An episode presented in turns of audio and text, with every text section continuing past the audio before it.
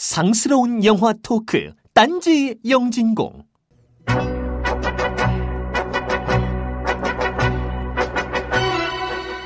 (1972년 10월 17일) 박정희는 유신을 위한 비상조치를 발표하고 죽을 때까지 대통령을 하겠다 선포합니다. 그리고 그는 그의 소원대로 죽을 때까지 대통령을 하게 됩니다. 그의 죽음은 비극일까요? 소원의 마지막 단계였을까요? 오늘 이야기는 12.6만큼이나 희망과 비극이 교차하고 있는 TV영화 왕자의 게임입니다.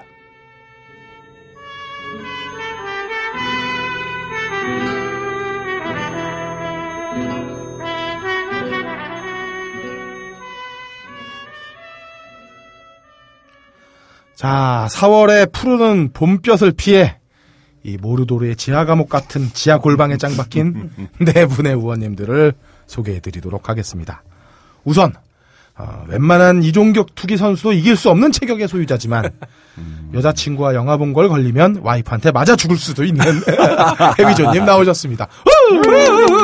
네, 해비조입니다. 네, 네.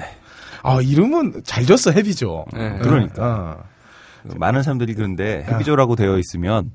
되게 마르고 네. 뭐 이런 사람이 이제 반대의 의미로 해비조라고 지어 쓰지 않을까라고 했던 실물을 보면 진짜네요. 자, 그리고 다음으로 여자친구가 뇌 속에 있어서 죽일 수는 없지만 그렇다고 헤어지자고도 못하는 함장님 나오셨습니다. 뭐 이런 얘기를 왜 여자친구한테 헤어지지? 안녕하세요.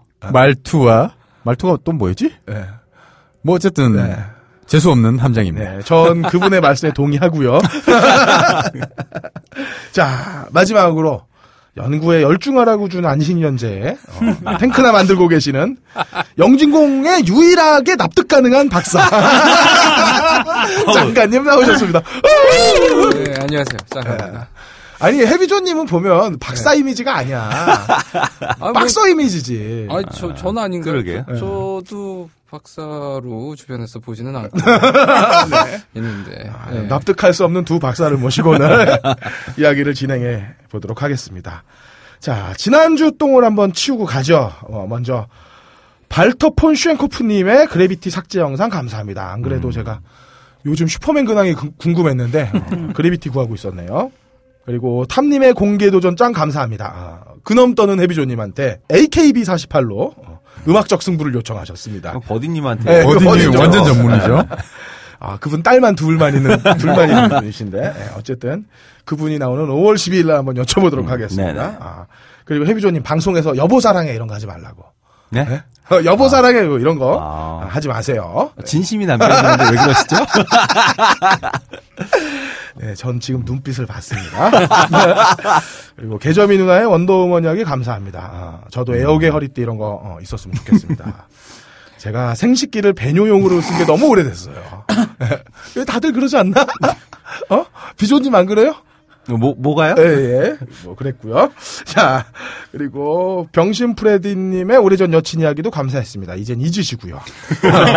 히나노님은 제 페북 사진 보고 쿠찬이가 같이 사과를 해오셨습니다. 네. 한복은 잘 받아들이도록 하겠습니다. 미모의 클래스는 영원하다. 다시 한번 입증이 됐고. 그 다음에 도봉산 71님의 엔젤아트 이야기도 감사합니다. 그 시절 미키루크가 딱 젖어 지금. 뭐라고요? 네? 네? 죄송합니다. 방송사고가 났네요. 네, 그리고 소리치기님의 재반론. 캡틴 아메리카 2의 뉴욕 사태 이야기를 할 때는 먼저 설명을 하고 9.11 사태랑 비견해서 이야기를 해야 된다는 점 감사합니다. 네. 잽싸게 함장님이 먼저 무릎을 꿇었어요. 댓글로. 잘못했어요. 네. 아베고파님의 한니발이라면 골드버그 변주곡이다라는 말씀도 감사합니다. 그리고 뉴타입 기억 전문가 까미운님의 타란티노 첫 작품은 내추럴 본 킬러가 아니라 트루로맨스라는 지적이 있었습니다. 처음으로 판 작품이 트루로맨스. 네, 감사하고요. 똥밍님은 해상병 433기 커밍아웃 해주셨어요. 그리고 79년생 모토솔로라고 하시니까 함장님이랑 예쁜 사랑하시고요. 그리고 무카추쿠님의 한국에서 느끼는 미국 정세에 대한 느낌 감사합니다. 원래 헐랭이님이 텍사스 쪽이잖아요. 그렇죠. 네. 촌놈 출신이에요. 그래서 원래 중부 쪽 애들은 컨츄리 빼고 잘 몰라요. 그러니까 해리 커닉 주니어 모르는 거 당연하고요. 우리가 촌동네 출신인 거 좀 이해해줬으면 좋겠습니다. 그리고 이분 아내분이 승무원 출신이었다라는 부분에서 좀 안도했어요. 이겼다라는 부분에서. 과거형이라서? 네, 승무원이었으면 부러웠을 거예요. 봐봐, 돈 벌지, 한 달에 반 나가 있지. 야, 그런 행복한 생활이 어딨어. 와이프에게서 반이나 벗어나고 있다는 게. 네. 총각과 안 총각의 중간 지점이었습니다. 다행입니다. 그만두셔서. 그리고 안도남평님의 맨헌터와 레드드래곤 비교 영상도 감사하고요. SLVY78님의 헐랭이님 찬사, 그리고 이어진 개점이 누나의 한 편의 시, 네, 이거 저 반대합니다. 자꾸 칭찬하면 다음번 섭외할 때 어깨 힘들어가서 힘들어집니다. 그리고 날강도님은 또 하나의 가족 제작들의 스크롤에 이건이라는 이름의 출처를 알아봐달라고 요청하셨는데요. 그건 아마 김태훈 감독님도 모를 거예요. 그 밖에도 오솔길님, 지크프리드님 용기있게 함장녀석 목소리 말투 재수없다고 말씀해주신 목소리랑 말투 정의로운 K사르22님, 망글망글님, 더블샷님, 국남율라면님, LJS3987님, 데니엘 푸먼을 한스 짐머만이라고 해비조님이 잘못 말씀하신 거 지적해 주시네. 저도 듣다가 깜짝 놀랐어요. 니케타스님, 라거914님, 네, 마르스님, 봄달님, 띵띠님, 예림이 급해바바님 감사합니다. 우리 지적이 나날이 느는 거 봐서 방송 퀄리티가 나날이 떨어지는 것 같아. 눈이 많아지는 거죠. 네. 이렇게 많은 분들 무서워. 중에서도 가장 영화 관람권에 집착을 보이신 분은 배초희님이십니다. 다른 건 모르겠고, 뭐 길게도 안 썼어. 그냥 껄림 만세삼창에 제가 넘어갔습니다. 메일 주소 남겨주시고요. 자, 원두컵 피계의 라니스터 가문 같은 너츠 커피. 멋지다. 원두를 팔아서 남는 이윤이 얼마나 된다고 사실 저희에게 광고를 이렇게 꾸준히 넣어주고 계시다니요. 네. 여러분, 저 딴지영진공에 대한 후원이다 생각하시고 한 봉다리씩만 구입해 주시면 목마른 사슴이 우물을 찾듯이. 어렸을 때 할아버지 할머니를 여의고 소년가장이다시피 살아온 저희가 녹음실 운영비 정도는 되면서 너부리 편집장에 구박은 피해가면서 꿋꿋하게 희망의 끈을 놓지 않고 살아갈 수 있을 겁니다. 네, 한 봉다리씩 주문하시면 세 봉다리가 갑니다. 어쨌건 딴지 영진공은 윈터펠의 영주 네드 스타크보다 정의로운 너츠커피와 함께합니다. 커피 한잔 하실래요? 이제 여러분도 세계 각지에서 생산되는 커피를 정말 저렴한 가격에 맛보실 수 있습니다. 딴지마켓 기획상품 프리미엄 너치 커피. 매달 대륙별 커피 3종이 여러분께 배송됩니다. 자세한 내용은 딴지마켓에서 확인하시기 바랍니다. 놀라지 마세요. 홈페이지에 표시된 가격은 오타가 아니에요.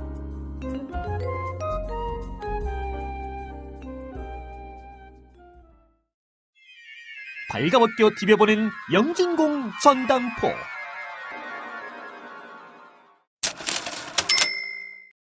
드디어 돌아온 왕좌의 게임 시즌입니다. 짱가님. 예. 저희 원고 잠깐 봤는데. 네. 감동적이에요. 또 뭐 그렇게 아니 또... 우리는 이제 데너리스가 언제 또 벗을까 이거. 예. 이렇게 사유를 해주시다니. 가 아니더라도 네. 계속 벗어주고 있기 때문에 네. 고맙죠. 뭐 저희 쪽에서는. 예.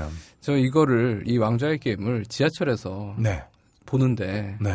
자꾸 그런 장면이 주변에서 저를 어떻게 볼까 네. 이게 좀 걱정이 되긴 했어요. 박사님으로 봤겠죠. 뭐 그냥 직장인들 네. 출퇴근할 때 네. 고달프잖아요. 그럼요. 이거 사실 이게 근데 대외적으로 이렇게 사람들이 많이 모인 자리에서 볼 수 있는 드라마가 아니잖아요. 그러니까요. 제가 이거 네. 방송 준비하려고 연구실에서 네. 이어폰 꽂고선 1편만이라도 좀 제대로 네. 보자 하고 보고 있는데 이거 수시로 그리고 아무 어떤 그 사인 없이 퍽퍽 나오는 거야 이게. 그치 컷이 바꾸면 바로. 그러니까 이게 어떤 뭐 도입이 없잖아요. 그래서 뒤에 막 조교들 왔다 갔다 하고 이러는데 깜짝깜짝 놀랐다니까 내가. 두 박사님들. 네.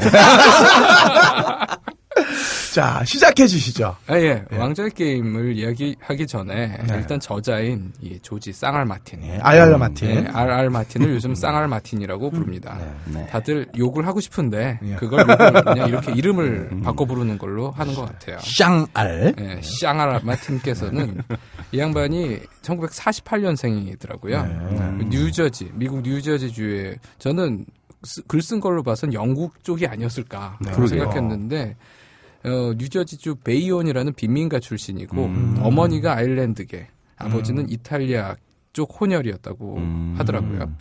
근데 이 양반이 어릴 적부터 그 빈민가에서 그냥 자기 혼자만의 세계에서 살았던 거예요. 그래서 그 애완용 거북이들을 키웠는데 이 거북이들이 자꾸 죽더래요. 네. 그래서 이 거북이들 사이에 어떤 음모와 배신과 이런 오략이 펼쳐지는 그런 이야기를 상상을 해냈고 그걸 동네 애들한테 막 들려주면서 인기를 얻었다는 거죠. 대단한 사람인데? 평생을 음모와 모략에 매진하고 계신 분이군요.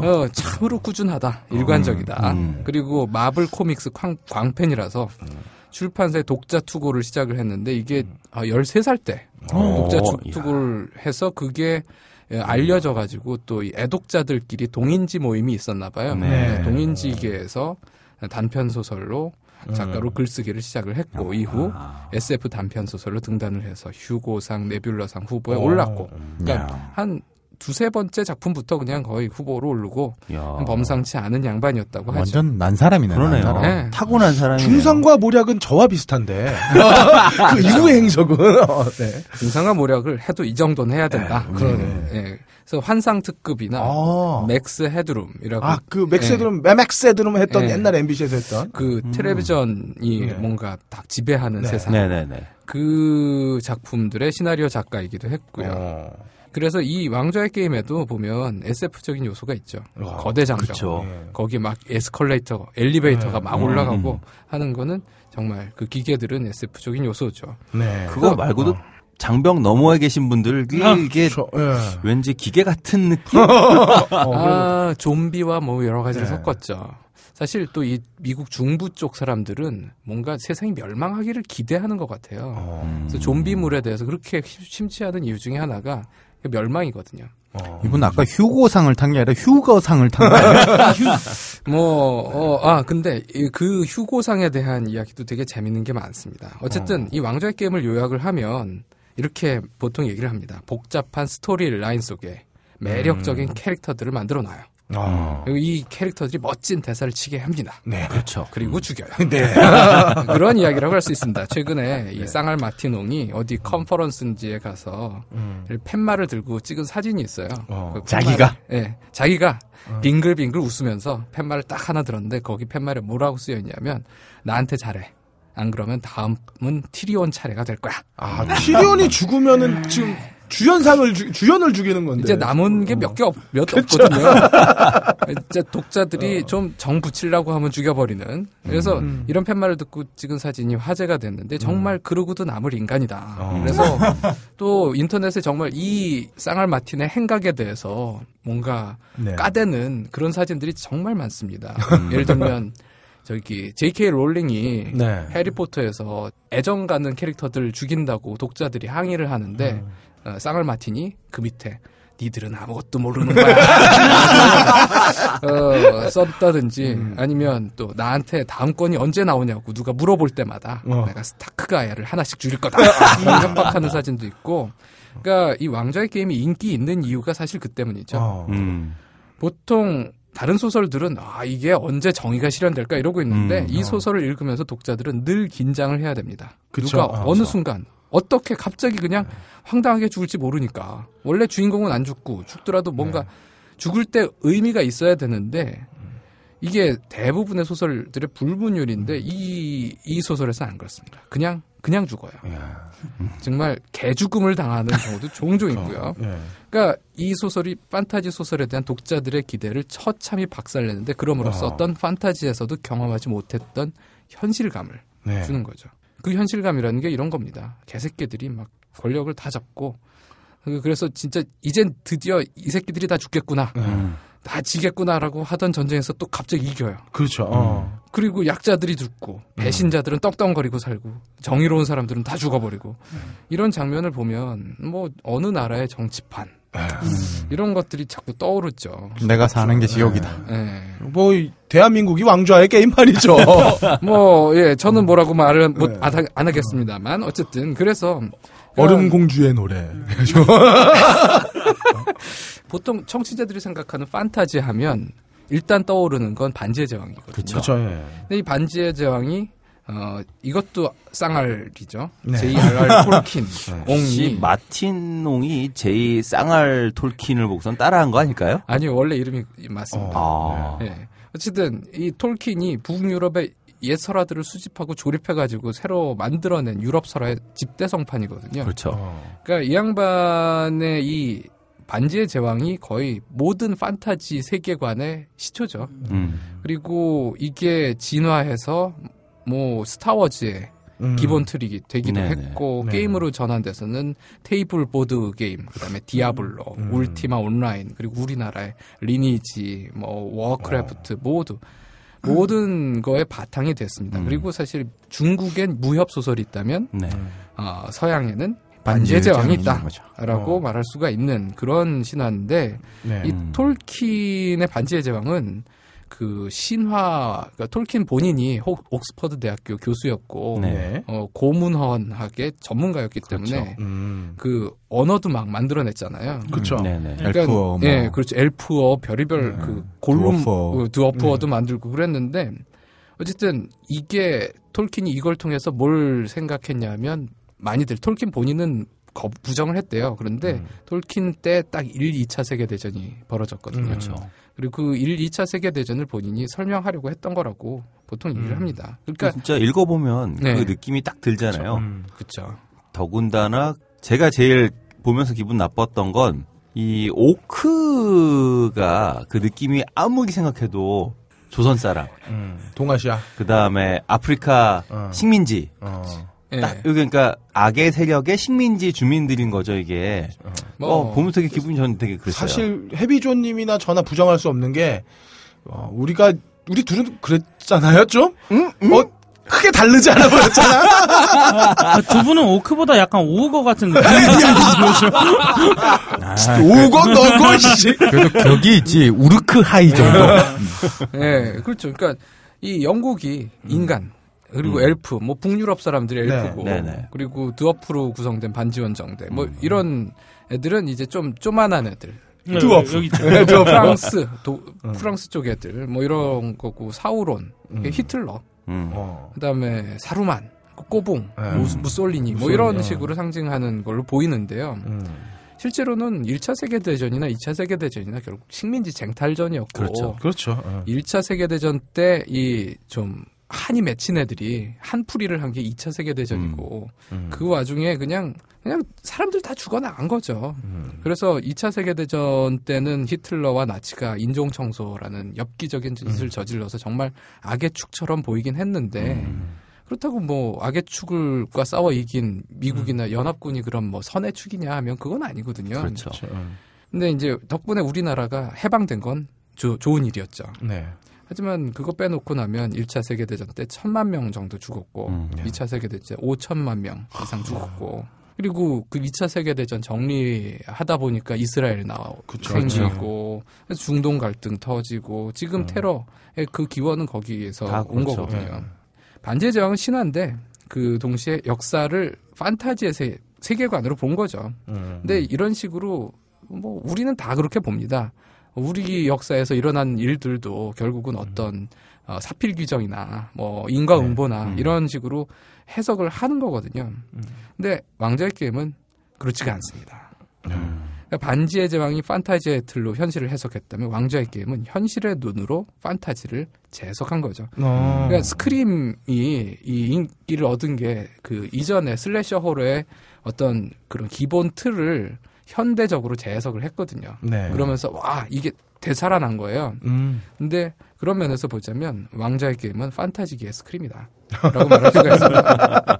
신선한데? 네, 그러니까 판타지에 대해서 기대하던 모든 거를 하나씩 다 배반을 해나가거든요. 그렇죠. 하나 그러니까, 클리셰를 다 파괴하면서 그렇죠. 들어가는. 그러니까 이 쌍알 마티농이 원래 그런 사람이었어요. 그러니까 이 양반이 휴고상 수상 실패자들의 파티를 처음 시작을 했어요. 휴고상 후보에 올랐다가 수상 못한 사람들끼리 우리끼리 파티를 하자. 그래서 이게 워낙 인기가 있어가지고 나중에는 그 파티에서 자체적으로 또 상을 줬어요.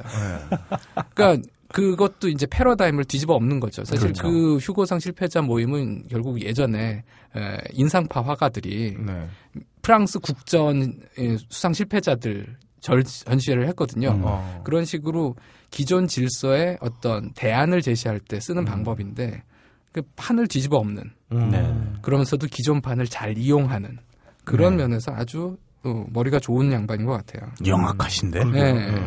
그러니까 그 왕좌의 게임에서는 모든 게 배반이에요. 배반인데 그렇죠. 이 왕좌의 게임 전체가 그냥 배반입니다. 이 드라마에서 우리가 중요하다고 여기는 가치, 뭐 네. 정의, 원칙, 명예, 용기, 신의, 성실, 심지어는 그거 없으면 돈, 권력, 뭐 이런 것들, 그런 지략 이런 것조차도 소용이 없는. 심지어 돈 있는 것도 배반당하니까. 돈도 소용없어요. 어떤 때는 돈이 막 먹히는 것 같다가 중요한 순간에 갑자기 작살이 나죠. 그러니까 이 드라마의 모토는 세상이 그냥 가차가 없다. 네. 니들을 봐주는 바가 없다. 그래서 어떤 또 사진 중에는 예, 왕좌의 게임에서 주요 인물들 죽을 때마다 포스트잇을 붙여놓은 사진이 있거든요. 포스트잇으로 그냥 까득해요. 그래서 우리나라에서는 이걸 판타지판 오로라 공주냐 라고 하는데 오로라 공주가 한참 뒤에 나왔지만 근데 오로라 공주처럼 막장이라고는 또 느껴지지 않는 게 그게 그냥 다 죽이자 뭐 이런 게 아니에요. 그 안에 또 다른 가치가 있습니다. 그쵸. 아니 눈에서 안 나오던 레이저가 나오거나 하진 않잖아요. 아니 대신 여기 용이 나오니까. 그렇죠. 그렇죠. 용도 나오고 얼음 괴물도 나오고. 그러니까 근데 이게 저는 요즘 헐리우드 기본 정서가 아닌가. 노친네들이 좀 그런 식으로 가는 게 아닌가 싶기도 해요. 그 리들리 스콧. 네. 이 양반도 그쵸. 카운슬러 만들었는데 카운슬러 완전 개작살내는 영화거든요. 거기서도. 네가 뭔 짓을 해도 세상은 네가 하는 노력 같은 건 신경을 안 써. 라는 얘기를 하거든요. 사실 뭐 막시무스도 그랬죠. 뭐. 네. 막시무스도 사실 혼자 그냥 하하고 죽는 거지 뭐. 가만히 보면 이 사람 아무것도 못 이룬 채로 그냥 죽는 그렇죠. 거잖아요. 그래도 회복한 것도 없고. 그래도 막시무스는 멋있게 죽었잖아요. 그리고 황제도 죽였고. 근데 여기는 그런 거 없습니다. 뭐 데스티네이션 같은 인생이에요. 그렇죠. 현실에서 네. 일어나고 있는 거죠. 카운슬러에서도 주인공이 뭔가 이 위기를 어떻게 헤쳐나갈 것이냐 이런 기대를 하고 봤던 관객들은 네. 완전 멘붕에 빠지죠. 정말 그렇죠. 왕좌의 게임이 시즌별로 꼭 끝까지 갈 거라고 믿어 의심치 않았던 사람들이 하나씩 죽어나가잖아요. 더라고요. 예, 그러니까 원래 판타지 영화의 그 클리셰 원칙대로라면 스타크 가문이 여기에서 확실히 주인공이죠. 그렇죠. 그렇죠. 그리고 실제로 그런 것처럼 시작을 해요. 드라마가. 그렇죠. 그러니까 이 가문이 또 위의 가치들을 모두 가지고 있습니다. 명예, 신의, 성실, 뭐 원칙, 그렇죠. 정의. 근데 이 가문이 작살나는 이유가 바로 그 가치들 때문입니다. 가 죽은 것도 명예와 정의와 원칙에 충실했기 때문이고 그렇죠. 케이틀린 스타크가 이제 을 체포를 합니다. 네. 그때 도와준 사람들 다 명예 때문에 네. 신의 성실에 의거해서 도와줬는데 다 좆대죠. 네. T의 결혼식 그 문제 B의 결혼식도 결국은 불문율 그걸 믿고 가는 그렇죠. 건데 그 순진한 기대 때문에 벌어진 일이고. 와, 이 충격은 유튜브에 피의 결혼식을 보는 사람들의 표정들만 담은 영상이 나올 정도니까. 네, 그렇죠. 그리고 같은 경우에 그 사람이 죽은 영상들만 모아서 유튜브에. 그러니까 헐리우드가 아니지 이분 영국 분이죠. 헐리우드 영화에서도 헐리우드의 김갑수 뭐 이런 그런 별명이 있으시더라고요. 예, 정말 나와서 안 죽은 경우가 거의 없죠. 근데 저는 진짜 이걸 이번 방송을 준비하느라 이렇게 몰아서 봤잖아요. 네. 몰아서 보면서 그는 시즌1에서 안 죽을 것 같아요. 그래도 그 에피소드가 10개니까 10번째 에피소드에 죽겠지. 이런 마음을 보다 확 했다니까요. 한 방에 당합니다. 이야, 저 끝까지 이거... 누군가가 와가지고 구해줄 줄 알았어요. 아니 그것도 가 죽을 때 씨발 넌 그래도 개새끼야 그러고 죽었으면 몰라. 다 잘못했습니다. 그러는데 그냥 모든 가오도 잃고 개판입니다. 이 드라마는 정말 개판이에요. 그리고 그 피해 결혼식도 원작에서는 일종의 커뮤니케이션 오류 때문에 시작이 됐다고 하더라고요. 네. 안부 좀 전해달라고 한 걸 그냥. 그 우리나라에도 그런 경우가 있었죠. 이명박 한대에 들어갈 때. 그렇죠. 잘 봐라. 잘 봐라. 그걸 잘 봐줘라로 오늘가. 정수영 씨 덕분에 저희가 그렇죠. 고생이 많습니다. 씨발. 그렇죠. 근데 어쨌든 그렇다고 해서 또 재밌는 게 이 라니스터 가문이 계속 잘 나가느냐. 돈과 권력을 갖췄고 지금 지략도 가지고 있고 모든 게 만빵인 것 같은데 또 그것도 아니더라고요. 네. 근데 더 놀라운 건 이 드라마의 원래 원작은 얼음과 불의 노래거든요. 그렇죠. 그렇죠. 왕좌의 게임은 그 중에 1편. 네, 일부의 제목입니다. 근데 본편인 얼음과 불의 노래는 이제 시작도 안 했는데 그 본편에서는 인간이 주인공이 아닐 것 같아요. 불의 마녀가 그 예언을 하잖아요. 네. 지금까지 벌어졌던 다섯 왕의 전쟁 그거 이제 끝이다. 의미 없다. 진짜 전쟁은 저기 장벽에서 벌어진다. 그러니까 그건 그냥 인간들이 지들끼리 왕좌의 게임 벌이고 있던 거예요. 그러다가 이제 진짜 강적이 나와서 싹 쓸어버리는 네. 그런 이야기가 나오지 않을까. 그거 거기서는 남쪽에서 올라온 불 뿜는 용하고 네. 북쪽에서 내려온 얼음 괴물들하고 걔네들이 붙고 이 인간들은 그냥 새우등 터지고 그 꼴 나는 게 아닌가. 그러니까 이 용들도 보면 데너리스. 네. 훌륭한 데너리스. 예, 훌륭한 누나죠. 훌륭한 언니. 네. 근데 요즘은 좀 잘 안 벗어주셔서. 어쨌든 이 데너리스가 키우는 용들인데 삼룡이죠, 삼룡. 네. 삼룡이. 근데 이 삼룡이들이 완전 데너리스의 이 수족이 될 줄 알았는데 그것도 아니더라고요. 그렇죠. 그래서 어미를 못 알아봐. 네, 저희 집 고양이들도 그렇습니다. 네. 그러고 보니 드래곤 길드리기라는 애니메이션이 딱 고양이 네. 키우는 거랑 똑같은데. 네. 드래곤 길드리기의 걔는 정말 이게 아니에요. 여기 이 세계는 그렇지가 않잖아요. 그렇게 아름다운 세계는 만화에서나 있는 거죠. 예. 이 드라마를 보면서 저는 마가렛 말러라는 정신분석학자의 이야기가 떠올랐어요. 그러니까 이 양반 얘기가 그래요. 우리가 자아라는 게 발달을 하려면 네. 일단 나하고 내가 아닌 거 이걸 구분을 해야 된다는 거예요.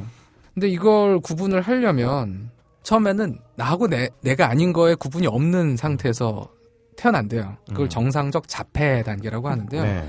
이때는 내 눈에 안 보이면 없는 거예요. 그러니까 불이 확 이 방에서 불이 확 꺼져서 아무것도 안 보인다. 아무것도 만져지지 않는다. 그럼 그냥 이 세상이 없어진 겁니다. 네. 내가 느낄 수 없으니까.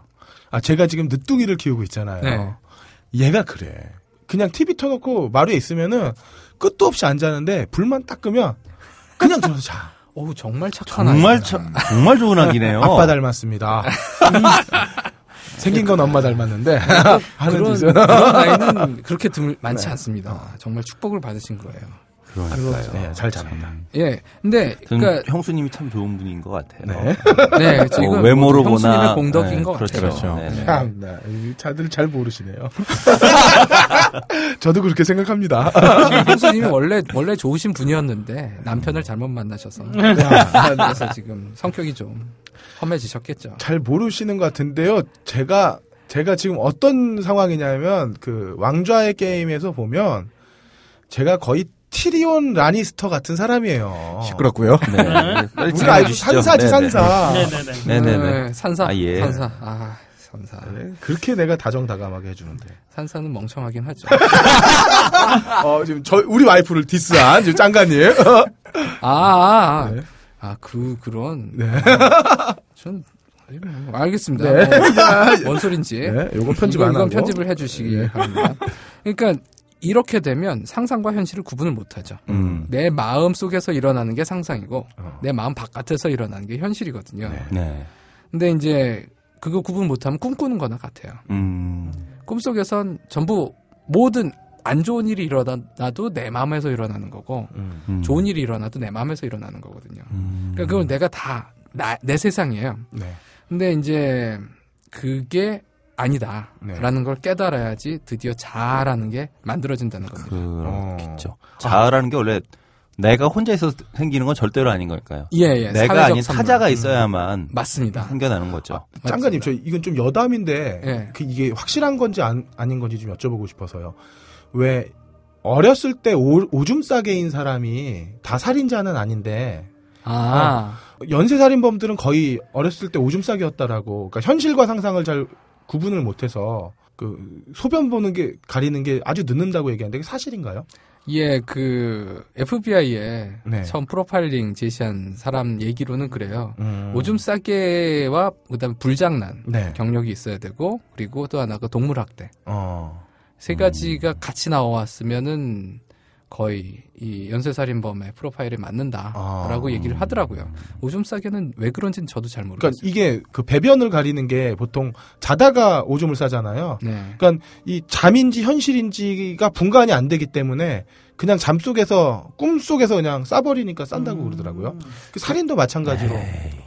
글쎄 뭐 그러니까 연쇄살인범들은 이건 뭐 진짜 여담이지만 연쇄살인범들이 살인하는 건 일종의 술 마시는 거랑 비슷해요. 술을 못 끊잖아요. 담배를 못 끊고 그것처럼 살인을 못 끊는 거예요. 그리고 취향도 있거든요. 담배도 아무 담배는 안 핍니다. 그죠? 그렇죠. 원하는 담배가 있죠. 그 살인도 자기 취향을 드러내요. 그러니까 그걸 이제 MO라고 하는데 살인 방식이 다 있습니다. 각자의 살인 방식. 그걸 하면 할수록 점점 세련화 시켜가는 그래서 딱 보면 이게 누구 짓이다라는 게 보인다고 하더라고요. 저희는 좀 다행입니다. 함장님은 디아블로를 못 끊고 해비조님은 여자친구랑 영화 보는 걸 못 끊고 장가님은 탱크 만드는 걸 못 끊고 아 이제는 비행기 만들려고요. 아, 네. 네. 색칠에 눈을 떴습니다. 혹시 에어브러시로? 에어브러시까지는 아직 그건 저희 와이프가 허용을 안 해줄 것 같고. 그거 하지 않으시는 게 좋은 게요. 네. 그 에나멜 신나 냄새가 엄청나게 나거든요. 그렇죠. 네. 그 환풍기 달아야 되고 일이 커집니다. 저도 제 분수를 알고 있습니다. 어쨌든 간에 그래서 이제 내 마음대로 되는 게 아니구나. 내 감각과는 상관없이 세상이 존재한다라는 걸 인식하게 되면 그제서야 자아가 생기고 그때부턴 이제 미운 세 살이 됩니다. 미운 세 살이 왜 미운 세 살이냐면 싫어 안 해 이 말을 이제 발명을 하거든요. 스스로 발견을 해요. 아이고 처음 이놈 자식. 이 안해 세계에 싫어해 세계에 눈을 뜨면 그것만 하죠. 배고파서 밥 먹고 싶은데도 일단 싫어라고 합니다. 이게 뭐냐면 자유거든요. 내가 네가 시키는 대로 하지 않을 수 있다라는 걸 보여주는 거. 아 그러니까 자유의지가 생기는 거네요? 그렇죠. 그리고 또 하나 해야 되는 거네. 미운 세살이 아니라. 그렇죠. 그러니까 처음에 자아라는 걸 구현하기 시작하는 겁니다. 근데 엄마 입장에서는 때려 죽이고 싶죠. 네. 그리고 이제 거기다가 하나 더 미운 짓을 하는 게 뭐냐면 나는 아는데 남은 모르는 게 있을 수 있고 남은 아는데 내가 모르는 게 있을 수 있다라는 것도 깨달아요. 마음이 분리돼 있다는 거. 네네. 그러면 거짓말을 할 수 있습니다. 그러니까 그 이전에는 거짓말이라는 개념이 없어요. 내가 알면 남이 아니까. 나와 남이 없으니까 차라리. 그냥 모두가 아는 거예요. 아는 건 다 아는 건데, 이때부터는 분리되어 있으니까, 그때서야 가능한 거예요. 거짓말이라는 개념 자체가. 그래서 또 거짓말의 실험을 많이 합니다. 예.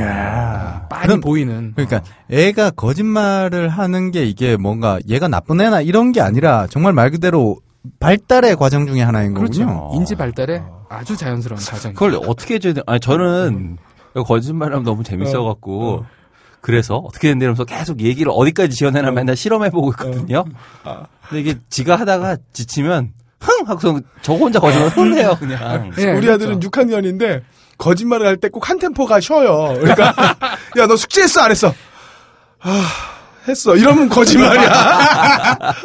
네. 했다니까 하고 딱 부딪히면은 했구나라고 싶은데 헬스 안에서 얘가 이게 버퍼링이 생기는 거야 뇌에서 야 이걸 어떻게 대답할까 이 정보를 아빠가 알고 있을까 그러니까. 막 이런 고민을 하는 거지. 그러니까 그 거짓말의 기술을 세련화를 시키려면 많이 해야 되거든요. 그렇죠. 그리고 사회생활 잘하려면 거짓말을 해야 돼요. 아 그럼요. 네. 결혼생활에 행복한 결혼생활. 내가 그래서 못하는 건가? 네. 어쨌든 간에. 그거는 이제 자아가 아직 분리가 안 된 거고요. 그래서 그러니까 세상이 내 마음대로 안 된다라는 걸 깨달으면서부터 노력을 시작하는 거예요. 그 지능도 발달하는 거고 지능이라는 건 결국은 내 마음대로 안 되는 세상에서 내가 통제하고 조작할 수 있는 여지를 찾아가는 능력이거든요. 그러니까 이 드라마가 시청자들 혹은 독자들한테 이런 성장 과정을 경험하게 하는 효과가 있습니다. 그러니까 정의가 이기고 불의가 패퇴하는 사건 그런 게 당연하다라고 믿고서 소설을 읽는데 소설에서도 그렇게 일어나. 그럼 그건 그냥 꿈이에요. 그렇죠. 네. 진짜 세계가 아닙니다. 자기 소망이 그대로 구현되는 자폐 단계 속에 있는 거죠. 근데 그러면 이 소설 속 세계에 대해서도 진지하게 고민할 필요가 없어요. 원래 그런 거니까. 네. 근데 자기가 기대한 대로 소설이 안 진행이 돼. 다 될 것 같았는데 갑자기 댕강. 말도 안 되는 댕강 그냥 주인공이라고 생각하는 애가 댕강 뭐 얘도 괜찮은 애다 그럼 얘라도 괜찮겠지 그랬더니 또 댕강 푹푹 뭐 이러니까 이 세계가 나와 상관없이 내 외부에 완전히 존재한다라는 걸 뼈저리게 느낄 수밖에 없습니다. 네. 그러면 이게 왜 이렇지? 네. 라는 질문을 하는 거예요. 나한테 왜 이래? 이렇게 되는 거지. 그렇죠. 그게 나한테 왜 이래? 라고 생각하면 자폐 단계인 거예요. 근데 이 세계가 왜 이래? 라고 궁금해하기 시작하면 그러면 이제 빠가 되는 것이고 왕겜의 빠가 되면서 동시에 이 세계를 이해하는 노력을 하는 거죠. 그렇겠네요. 그러니까 뭐 이거예요. 자폐 단계에 있으면 연애를 못합니다.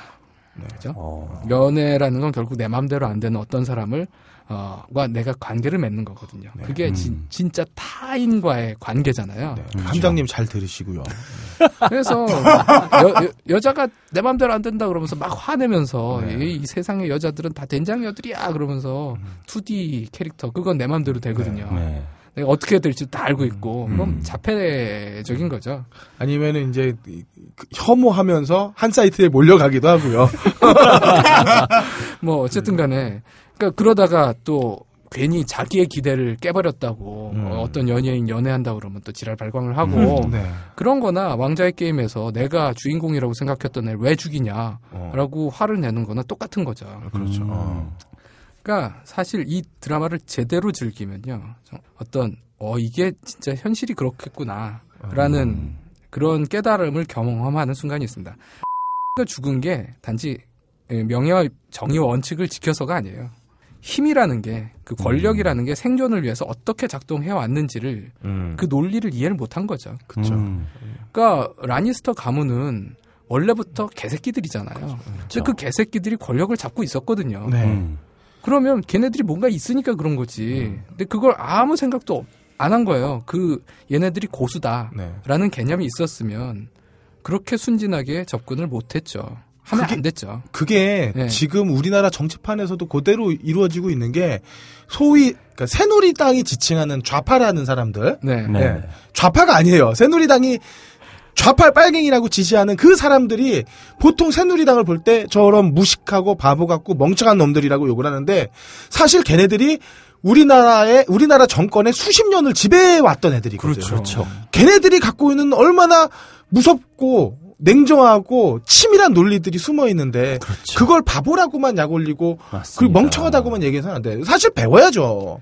저렇게 선동하고 나가는 논리를 그럼요. 저렇게 무식하게 빨갱이라고 정말 말도 안 되는 얘기를 지고지순하게 밀고 나가는 저 뚝심 그걸 먹히게 하는 그 노하우 그렇죠. 그리고 순수하게 돈과 어떤 권력에 대한 순수한 욕망 거기 그것만을 위해서는 다른 잡단 모든 것들 다 내팽개칠 수 있는 그런 어떤 신념.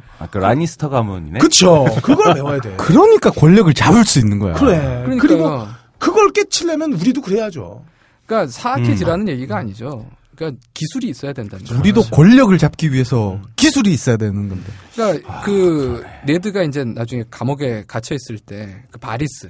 진짜 여기서 아마 오래 갈 수 있는 몇 캐릭터 중에 하나일 텐데 네. 모릅니다 이것도. 쌍알 마티노에 달려있죠. 우리가 이제 이런 느낌을 예. 갖고 있기 때문에 조만간. 그리고 바리스는 사실 가진 게 없어. 네, 그렇죠. 가장 중요한 게 없는 남자라서. 네. 바리스가 네드한테 가서 그래요. 도대체 얼마나 미쳤으면 당신이 알게 된 그 사실을 세르세이한테 말한 거냐고. 네. 정말 미친놈 아니냐? 라고 질문을 합니다. 도 그렇거든요. 네. 걔가 원칙을 따르다가 결국 비극에 처하는데 원래 우리나라가 사실 순진했던 게 그래요. 우리나라는 정말 그래도 지금까지는 정의를 숭상했습니다. 정의라는 게 유리할 수밖에 없는 게요. 정의는 결국 우리가 보통 상식이라고 생각하는 것들의 집합체거든요. 그렇죠. 네, 그러니까 이렇게 돌아갈 때 이게 잘 돌아가는구나 우리의 기대에 맞네라고 생각하는 게 정의입니다. 그러니까 정의의 편에 선 사람들은 그것만으로도 일단 한수 먹고 들어가요. 그런데도 졌다. 네. 그럼 얼마나 유치하냐, 얼마나 초보적이냐, 그리고 그 상대가 얼마나 많은 기술을, 그 핸디캡을 이겨낼 수 있는 기술을 가지고 있느냐를 보여주는 건데요. 어쨌든 간에 여기서도 그래요. 그래서 인간의 능력, 그러니까 보통 정의라는 게 그 자체로 의미 있는 게 아니고 그걸 구현해냈을 때 의미가 생기는 거라고 봐야 됩니다.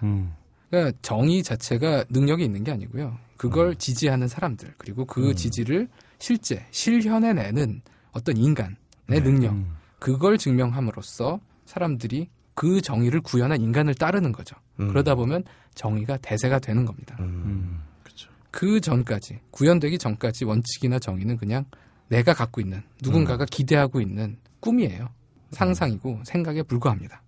세상은 그걸 아직은 알아주지 않는 거죠. 그게 그렇더라고요. 언제 어느 순간인가 그 정의가 이제 우리 또 어떤 한 기준에 의해서 정의라는 게 이루어질 수 있는 세상이 되었구나 생각했는데 네, 그게 맞습니다. 10년을 못 갔잖아요. 그러니까 10년 만에 깨졌죠. 10년 만에. 그러니까 그런 것 같아요. 뭐 이루어지는 순간 뭐 안심해서 되는 것도 아니고 끊임없이 반성하고 성찰하고 노력해 나가야 되는 건데. 그렇죠. 맞습니다. 그걸 못했다는 게 우리가 반성해야 될 또 지점이죠. 그렇죠. 그리고 하나 더 나아가서 정의라고 하는 게 고정된 실체가 아니라는 거예요. 맞습니다. 네. 정의라고 하는 건 맥락적으로 항상 변하고 있는 건데 이걸 어느 순간에 만들어진 내가 생각했던 정의라고 믿는 것을 이것만 순수하게 믿고 주장하고 이 얘기만 한다라고 해서 사람들이 나는 정의의 편에 서 있으니까 나를 지지해 줄 거라고 믿는 이 생각 자체가 굉장히 위험하고 그렇죠. 오만한 생각인 거죠, 이거. 그러니까 예전에는 대학에서 운동권하고 그래서 감옥 갔다 왔다는 이유만으로도 인정을 해줬거든요. 그렇죠. 국회의원도 되고. 네. 그러니까 그때는 정말 우리 사회가 나름 그걸 기대를 한 거예요. 구현해 주도록 힘을 몰아준 겁니다, 그렇죠. 나름. 그렇죠. 예. 근데 그걸 사실 날려버린 거죠. 어떤 면에서는. 어쨌든 뭐 그건 거고. 그래서 정의가 이겨야 된다. 그런데 그렇지 못하면 세상이 불이한 거야. 뭐 이런 거는 정말 자폐적인 생각이다. 네. 그렇게 뭐 이기지 못했다고 해서 포기할 일도 아니고 그리고 또 정의가 언젠간 이길 거야 그러면서 그냥 손가락만 빨고 있어서도 안 되는 거고. 그렇죠. 그러니까 정의가 못 이겼다는 건 그만큼 준비와 노력이 부족했던 거고 기술이 부족했던 거고. 네. 네. 그래서 어쨌든 이겨야 정의다. 네. 그런 거다. 그리고 이 세상은 그런 거 신경 안 쓴다. 일단은. 이런 세상에서 살아남으려면 겸손해야 된다. 그래서 티리온 라니스터가 계속 사는 이유도 그게 아닐까 싶어요. 제이미 라니스터도 겸손해질 수밖에 없게 됐거든요. 이제. 아, 그렇죠. 네. 오히려 쓸만한 인물이 되는 그런 겸손과 오만의 구도로 보자면 는 정말 오만한 인간이었다. 그렇죠. 아, 그렇죠. 내가 내세우는 이 정의만으로 세상이 나를 따라줄 거야. 네네. 라고 믿었다는 것 자체가 오만의 극치였다. 그게 댕강 될 수밖에 없었다. 라고 말할 수 있는 사람들이 나를 믿고 따라줄 거라고 생각하면 절대 안 되는. 그렇죠. 그렇죠. 그러니까 오늘의 결론은 겸손해라. 네. 그리고 정의가 오지 않는다고 실망하지 마라. 네. 그리고 함부로 네가 아니다. 함부로 내가 정의라고 믿지 마라. 네. 네. 그런 것도 중요한 부분이다. 이게 자기가 정의라고 생각하면 자기가 볼 때 불의하다고 생각되는 집단들에 대해서 굉장히 단정적으로 얘기하거든요. 그렇죠. 네. 근데 사실 이명박 대통령도 자기가 정의라고 생각했어요. 그렇겠죠. 네. 지금 뭐 각하도 그럴 테고. 우리 각하께서도 그럴 거고. 자기가 정의라고 생각을 하거든요. 그러면 이제 상대방들이 다 나쁜 놈들이죠. 그렇죠. 그러니까 그런 함정에 빠지는 것도 참 또 정의에 그건 정의가 아니죠. 네. 네. 아, 오늘 어려운 얘기입니다. 우리 이제 준비해 주신 얘기는 거의 다 정리가 됐는데 저는 궁금한 게 하나 있어요. 네.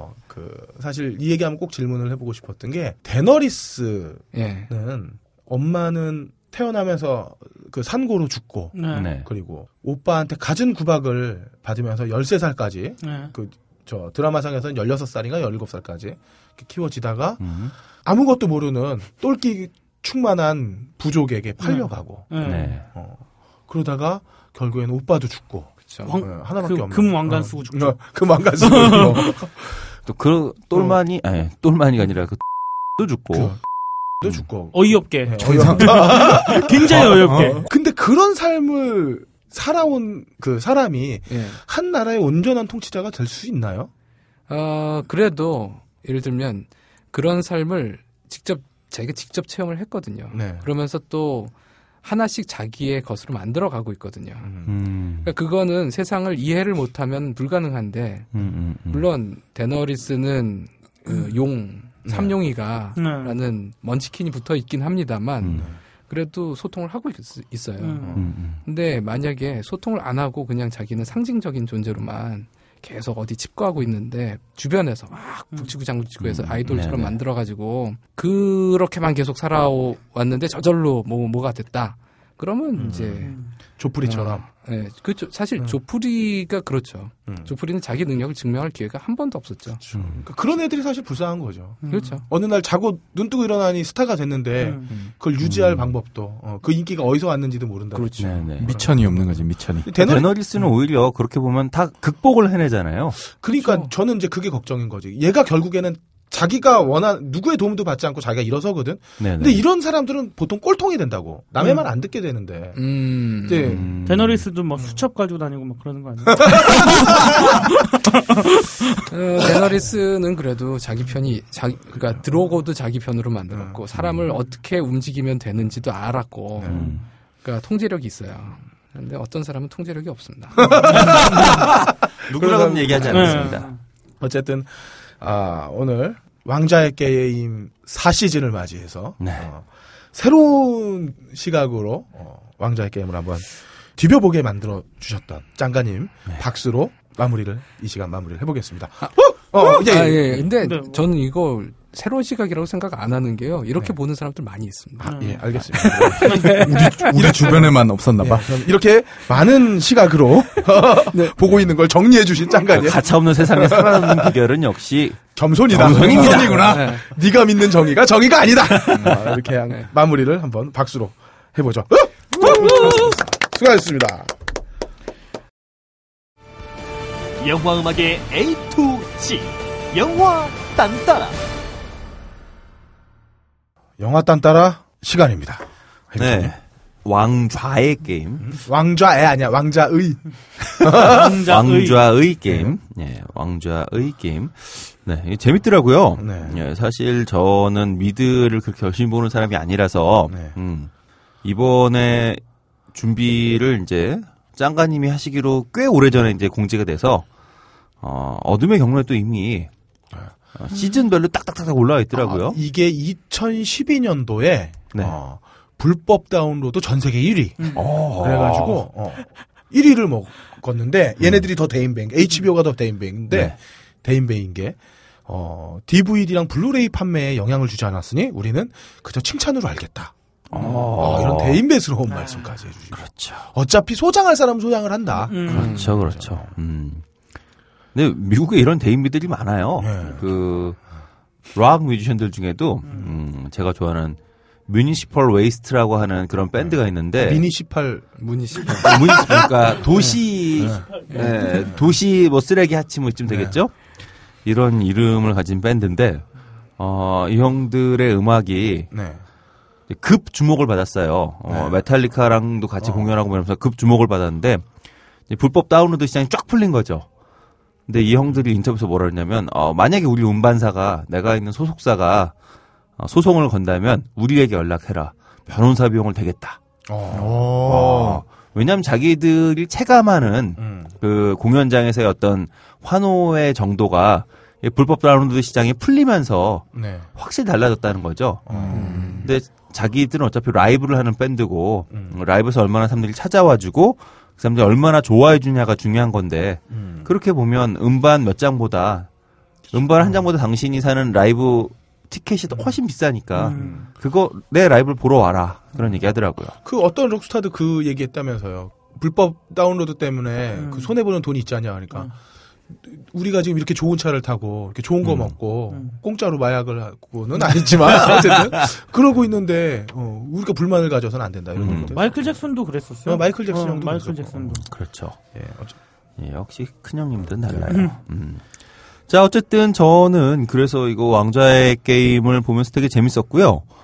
아, 그리고 뭐 지금 설명을 들으니까 더 그렇기도 한데 하여튼 스토리텔링이 정말 훌륭했어요. 이해 못하면 자폐. 거기다가 이게 스토리텔링이 정말 훌륭한 게 감정이입이 되잖아. 그러니까. 감정이입이 되잖아요. 이게 허다 확 죽어버리니까 이게 그 뭔가 허탈해지면서 그럼 난 다음엔 어떤 놈이 되는지 한번 보자 뭐 이런 마음. 그렇죠. 누군가가 죽기를 또 기다리는 아리아의 기분으로. 네. 참 소위 쌍알 마티농께서 보통 사람이 아닌 것 같아요. 이분이 혹시 너무 가난에 처져서 다 죽어라 컨셉으로.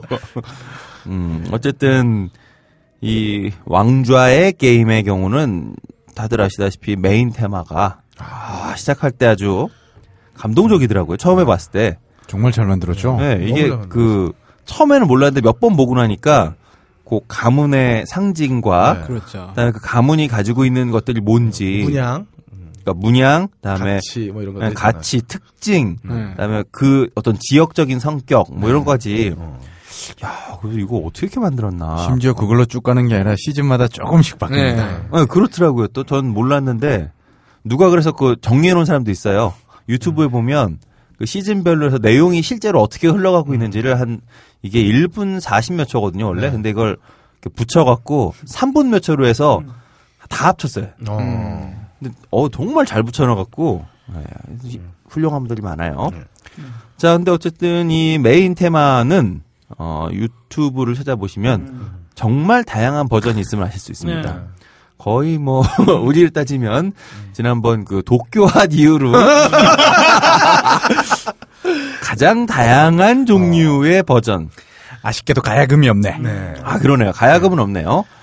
그 뭐 헤비메탈 버전도 있고요. 그다음에 바이올린 한 사람이 여러 번 오버더빙해서 만든 버전도 있고, 그다음에 길거리 악사들을 여럿이 그 왜 지난번에 우리 얘기했던 스탠바이미처럼 길거리에 여러 악사들이 조금씩 연주해서 이걸 합쳐놓은 것도 있고, 그다음에 이 출연 배우들이 또 입으로 부른 버전도 있고, 아리아 스타크가 부른 버전도 있고요. 이게 하여튼 버전도 굉장히 다양하고 또 굉장히 다양한 음악 스타일로 이 메인 테마가 다시 연주되고 있고, 그것만 봐도 이 드라마와 그다음에 이 드라마에 흐르는 음악이 얼마나 그 사람들한테 인기를 얻고 있는지 반증이 되고 있는 것 같아요. 자, 이렇게 그 인기 절정의 드라마, 그리고 이 드라마의 음악을 만든 사람이 누군지 조금만 좀 살펴보도록 하지요. 영화 딴따라 시간에 전에 소개한 적이 있어요. 이분은 라민 드자와디라고. 네. 아, 그 이름 어렵다고 했던. 네. 이분이 이제 그 길레르모 델토르 감독의 2013년 실사판 로봇의 최강자. 그러나 스토리는 참 더럽게 없는 퍼시픽 림의 저주받은 그, CG만 걸작인. 네, 그렇습니다. 아니, 이분도 D는 무금 아니야? 아, 근데 찾아보니까 이분은 D가 무금이 아닌 것 같아요. 알겠어요. 이게 그 이분이 저쪽 이란 쪽 분이에요. 그래서 일반적인 영어에서의 그 자와디 하고는 좀 다른 것 같아요. 근데 뭐 아님 말고지 뭐 나중에 제가 혹시 전화되면 물어볼게요. 네. 이제 전화가 안 될 것 같아서 문제지만. 아, 그럼 그 메인 테마도 이 양반 작곡인가요? 네네. 이거 진짜 훌륭한. 지금 퍼시픽 랩 때문에 훌륭해진 거죠? 네. 이 왕좌의 게임도 좋지만. 퍼시픽 림의 그 음악은 정말 예술입니다. 그렇죠. 그 로버트가 핵꿀밤 날인 게 뭐가 그렇게 재밌다고? 저리가 번치 날리고. 그 음악 나올 때 진짜 끝내줘요. 어쨌든 그 이 드자와디는 1974년생이에요. 그러니까 만 40세죠. 저는 이제 드자와 군 하면 되겠네요. 이 바닥에선 나름 젊은 피예요. 40이면. 그러니까 이 정도의 메인스트림의 영화의 음악을 자기 이름 걸고 할 정도인데 40대라고 하면 뭐 굉장히 젊은 나이에 시작을 한 거죠. 이른 나이에 대단한 사람이네. 네. 근데 뭐 이분이 전에도 한번 말씀드렸다시피 그 아버지는 이란계, 어머니는 독일계예요. 그리고 독일에서 태어났고 독일에서 교육을 받았고, 그리고 또 독일에서 대학을 졸업한 후에는 미국으로 유학을 와서 또다시 이분도 버클리, 보스턴에 있는 버클리에서 또 다시 음악 공부를 더 했던, 그래서 얼굴만 중동 사람이지 사실 거의 뭐 삶의 그건 다 독일 사람이네. 독일 사람이고 미국인으로 그냥 큰 거죠. 그리고 또한 이 양반도 지난주에 우리 캡틴 아메리카 윈터 솔저에서 음악을 맡았던 그 헨리 잭슨과 마찬가지로 한스 짐머 사단. 헨리 잭맨이요? 잭맨? 네. 이게 해비존님의 딴따라를 한 30회 넘게 쭉 같이 들으니까 이제 맥락이 오네. 맥락이 와도 사람 이름은 틀릴 수도 있다는 사실. 짐머냐, 짐머 아니냐, 잭슨이냐, 잭맨이냐. 뭐 하여튼 이 한스 짐머가 맡은 영화들, 그러니까 뭐 그 이퀄리브리엄이나 네. 배트맨 비긴스에서 이제 물론 그 겉으로는 이제 짐머 한스 짐머가 음악을 한 걸로 돼 있지만 거기에 이제 몇몇 곡들은 이 드자와디가 이제 참여했던 네. 이런 식으로 이제 보조 작곡가로 시작을 해서. B급 영화들, 특히 이제 데이빗 고이어라고 하는 감독이 있어요. 아, 블레이드 만든. 그렇죠. 네. 블레이드 3, 언데드로 또 요즘, 언데드인데 영어 제목은 언본이더라고요. 네. 언데드도 있고 또 TV 시리즈도 이분이 뭐 저는 TV, 그 미드를 잘 안 보니까 모르겠는데 TV 시리즈도 이 데이빗 고이어 감독이 좀 히트한 게 있대요. 근데 이런 영화들을 다 작업을 함께 했던 거죠. 요 정도로 이제 그러니까 약간 B급 그러니까 완전히 그 최고의 블록버스터 영화들은 아니고 B급 영화급에서 이제 자기 이름을 걸고 그다음에 그 블록버스터 영화에는 보조 작곡자로 참여를 하다가 케빈 코스터너가 그 이중적인 삶을 사는 살인자, 그러니까 연쇄 살인마인데 이 살인에 대한 충동을 잊을 수가 없어서 정상적인 삶이 이렇게 파괴되는 영화가 있어요. 미스터 브룩스라고. 네. 케빈 코스터너가 오랜만에 연기를 되게 잘한. 드문 영화는 망했던 걸로 알고 있는데. 네, 근데 이게 그 흥행은 안 됐더라고요. 저는 뭐 한번 봤었거든요. 그래서 네. 되게 재밌는데? 되게 덱스터가 있었는데 덱스터의 제일 재미없는 부분에 해당되는 걸 영화로 만든 것 같아요. 어쨌든 뭐 다크 패신저가 나오거든요. 네, 맞습니다. 어쨌든 전 되게 재밌게 봤어요. 네. 그리고 이 미스터 브룩스를 통해서 그 영화 음악 뭐 어워즈에서 뭐 올해의 발견, 그러니까 신인 작곡가에게도 주는 그런 이제 굉장히 중요한 상 이런 걸 받기도 했다고 해요. 자, 그러고 나서 이제 이 와중에 TV 시리즈로 아까 말씀드린 것처럼 헐리우드 영화에서는 B급 영화 그리고 TV 시리즈들을 이제 담당하는데 그 TV 시리즈가 프리즌 브레이크. 프리즌 브레이크가 시작할 때. 그 해비존님이 자주 얘기하는 앰비언트 사운드 같은 것들이 꽝꽝 와 우리가 시작을 하거든요. 단어가 야. 하나 늘었어. 그러니까 그래서 얘기하기가 좋아. 그렇죠. 그런 앰비언트 사운드가 그 퍼시픽 림에 굉장히 많이 등장하죠. 그렇죠. 예. 네. 그래서 프리즌 브레이크로 또 에미상을 탔었나 그럴 거예요. 그리고 왕좌의 게임을 이제 이분이 네. 하시게 된 거죠. 그 왕좌의 게임을 하는 와중에 아이언맨을 드디어 자기 이름을 걸고 블록버스터 영화를 시작한 거죠. 이거는 그때 설명을 들은 게 기억이 나요. 네네. 자, 이러한 경력을 가지고 있던 이분이 이제 이 드라마의 왕좌의 게임에 발음이 왠지 잘 안 되네요, 네. 진짜. 중간 세 번째 발음 조심하시고요. 이 왕좌의 게임에서 드라마 성공으로 인해서 나름대로 유명해졌어요. 그러니까 이분이 블록버스터로도 유명해졌지만 드라마 음악으로 이 정도 성공하기 쉽지 않았을 거예요. 시즌 1, 시즌 2, 시즌 3가 다 CD로 발매가 됐고요. 보통 그 드라마 영화 음악의 경우는 뭐 한국도 많이 그렇지만 이제 물리적으로 그 피지컬 안 만들거든요. 네. 또 이제 그 디지털 음원으로만 유통하고 많은 경우가 많은데 근데 왕좌의 게임 같은 경우는 전부 다 CD로 발매가 됐고 이게 굉장히 영화음악 치고는 상당한 그 판매고를 또 올려요. 근데 이게 재밌는 게 이 메인 테마를 포함한 이 왕좌의 게임 시즌 1에 이 음악이 그 드자와디한테 요청된 게 드라마 시작하기 10주도 안 남았을 때 요청이 갔대요. 그러니까 와. 많이 줬는데. 우리는 사실 그 드라마 음악을 거의 뭐 드라마 진행과 함께 네. 거의 실시간으로 입히죠. 실시간으로 입히는데 미국은 그렇지 않은가 봐요. 저희 같은 경우는 오늘 아침에 미팅을 했는데 다음 주 화요일까지 납품을 해달라는 일상인데. 네. 이게 한국서는 너무나 일상이고 굉장히 여유롭게 작업을 한 것 같은데 미국서는 이게 굉장히 놀랍 울 정도로 급한 일정이었다라고 얘기를 해요. 이게 원래 그 영화에 음악 작업을 하던 사람이 스테판 워벡이라고 이분도 뭐 찾아보니까 꽤 많은 작업을 하신 분인데 이분이 이미 영화에 그 음악 작업을 하고 있다가 뭐 이유는 뭔지 모르겠습니다만 작업을 포기하고 급하게 이제 섭외된 게 바로 드자완이었던 거죠. 그래서 이 사람이 이제 갑자기 음악을 맡으니까 제작진한테 어떤 음악을 요구하냐라고 이제 당신들이 요구하는 게 뭐냐를 이제 물었던 모양이에요. 다른 건 다 좋다. 근데 첫 번째, 블루스적인 요소가 절대로 있어서는 안 된다. 우리 해비전님 좋아하는 블루스가. 그러니까 내가 제일 좋아하는 음악인데.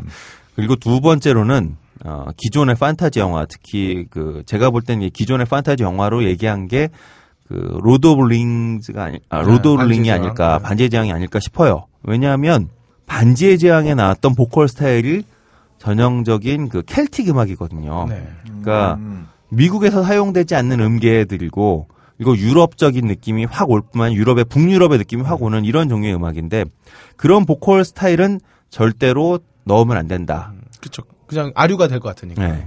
그러면서 동시에 중세의 느낌은 살려라. 좀 까다롭긴 해요. 네. 근데 요 세 가지 요구 조건을 이제 듣고선 드자디가 이제 작업을 한 거죠. 이게 사실 세 가지 요소가 다 그럴듯해요. 그 요청 사항이. 지금 말씀하신 것처럼 켈틱 느낌의 보컬은 이제 반지의 제왕 아류로 될 것 같은 그런 느낌이 있어서 좀 피하려고 했던 거고, 그다음에 이게 미국 HBO 제작이지만 배우들도 영국계 배우고, 다음에 로케이션도 전부 그 영국과 그다음에 유럽 몇 군데서 진행이 되다 보니까 가장 미국적인 음악인 그 블루스를 빼는 게 이제 좀 자연스러운 거죠. 이 배경에 이 화면 위에 블루스가 흐르면 이건 좀 말이 안 맞는 거니까. 근데 미국인들은 블루스 계통의 음악이 난 굉장히 편하게 느낀대요. 그렇긴 한데 미국인들한테 오히려 블루스적인 느낌이 싹 빠진 음악을 들려주면 뭔가 더 이렇게 고대의 느낌 내지는 좀 신비로운 느낌 이런 걸 받는 거죠. 그러니까 블루스를 빼달라고 한 것 같고, 그 다음에 당연히 이게 그 판타지라고는 하지만 중세의 느낌이 확 살아있기 때문에 중세적인 느낌을 살려달라고 요청한 것도 뭐 자연스럽겠죠.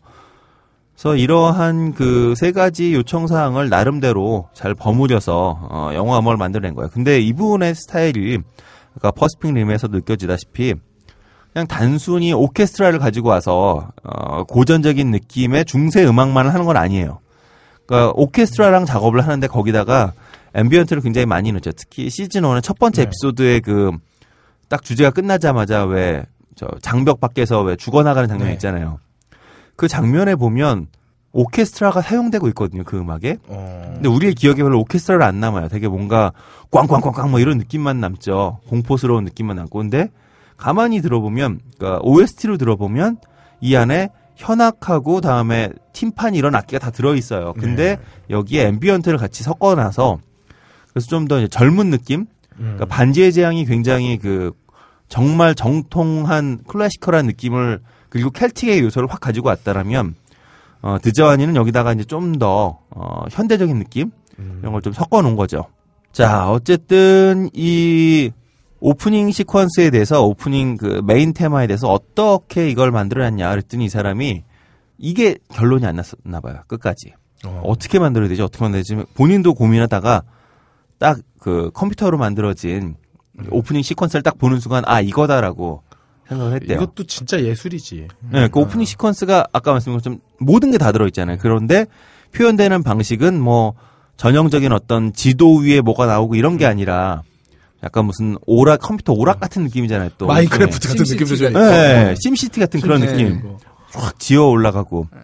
요거를 보고선 이 사람이 아 굉장히 아기자기한 멜로디로 가야겠다. 처음에는 아까 얘기했던 것처럼 중세적이고 그다음에 웅장하고 뭐 이런 쪽으로 가려고 생각을 했던 것 같아요. 그런데 딱 거기에 보면 왜 오프닝 시퀀스에 나오는 그 건물들도 다 귀엽고 약간 그렇죠. 딱 심시티 건물이잖아요. 네. 그걸 보고 이 사람이 오케스트라가 연주를 하더라도 멜로디만큼은 굉장히 아기자기한 그런 걸로 가야겠다라고 이제 마음을 먹었던 거죠. 그 굉장히 잘 선택한 것 같아요. 이게 만약에 굉장히 웅장한 사운드로만 그리고 좀 뭔가 선이 굵은 멜로디로 갔다라고 하면 그럼 이 드라마의 어떤 힘 있는 내용은 전달됐을지 모르지만 이 드라마의 실제적인 내용 그러니까 얽히고 설켜 있고 배신과 배신으로 엉켜 있는 사람들의 느낌이 잘 안 살아났을 거라는 거죠. 그러니까 퍼스픽님 같은 그런 느낌으로 갔으면 그쵸. 한 칼에 가는 거잖아요. 참 퍼시픽님의 복선이라는 건 참. 퍼시픽님의 복선이 있어요? 그쵸. 아 있죠 복선이. 뭔 복선? 유조선. 아, 참, 복선을 찾아보려니까 참 힘드네요, 버치피게. 네. 칼 대신 유조선을 쓴다는 네. 큰 복선이 있었죠. 네. 아, 나중에 칼을 왜 또, 아, 하여튼, 예. 유조선을 써서 앞으로 칼도 쓸 거라는 복선을 준 거잖아요. 그치. 대단한 내용이네요, 네. 이 음악이 이 드라마를 얼마나 이 메인 테마 하나로 이 드라마에 어떤 각인을 시켰냐면요. 시즌 1, 2, 3, 4의 연출진이 바뀌어요. 네. 연출자가 그쵸, 바뀌어요. 네. 근데 시즌 1, 2, 3, 4를 다 한 사람이 메인 테마뿐만 아니라 그 스코어 전체를 다 계속 드자완이 한 사람에게 맡기고 있다는 거죠. 그러니까 이 음악에 대한 신뢰가 제작진들이 얼마나 지금 그 프로듀싱 팀이 얼마나 네. 음악에 대한 신뢰가 있는지가 이제 확인되는 것 같아요.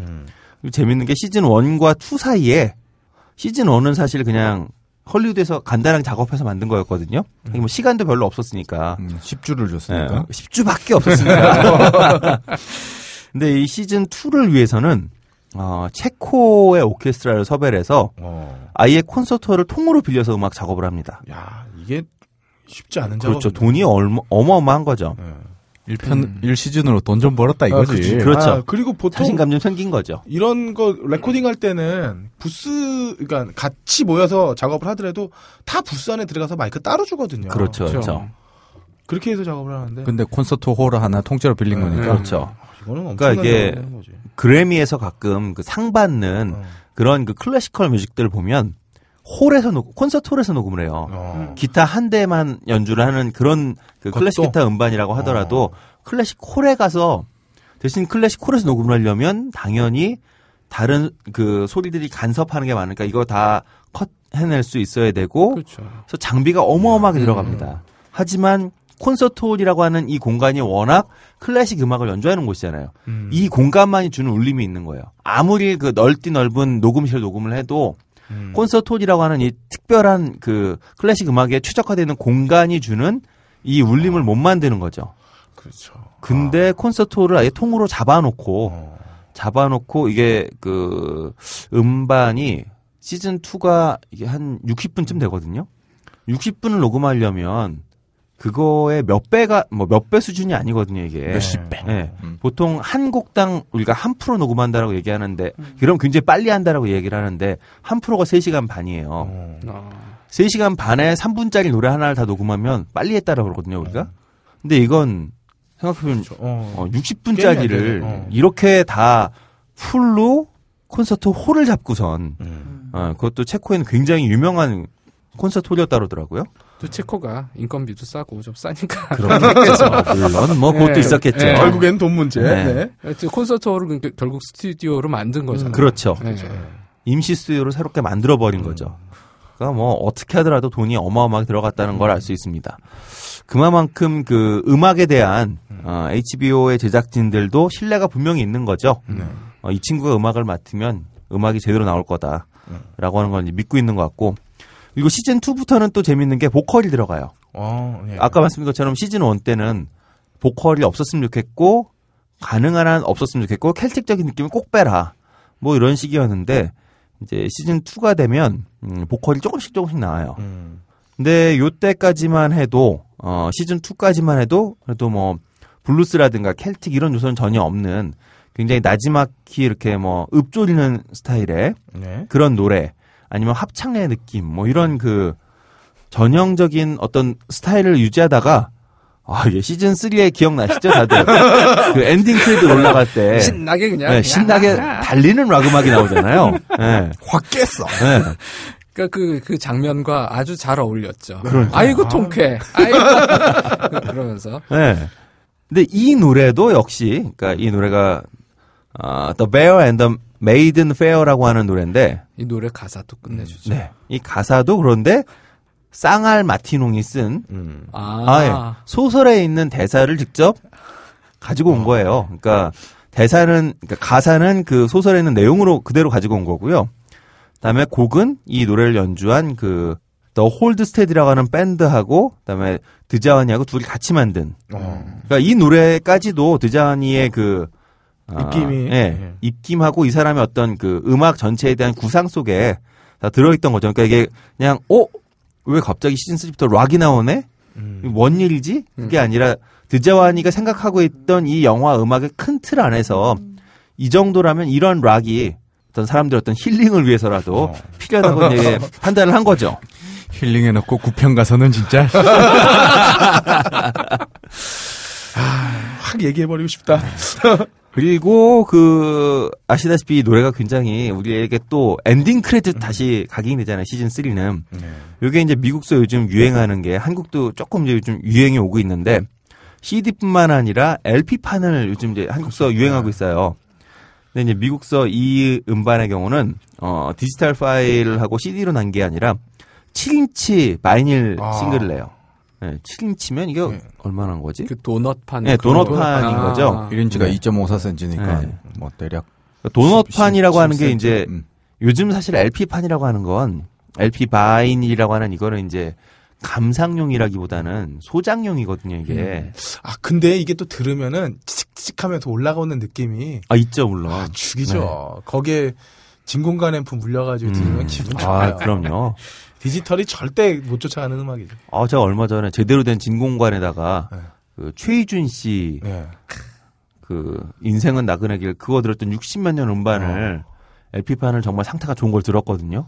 와, 이거 진짜 감동이에요, 이게. 이게 그런 맛이 있다고 그러더라고요. 진공관 앰프는 디지털처럼 음을 못 끊고 다 물고 들어가는 거잖아. 그렇죠. 그 다음 음들이. 그러니까 그렇죠.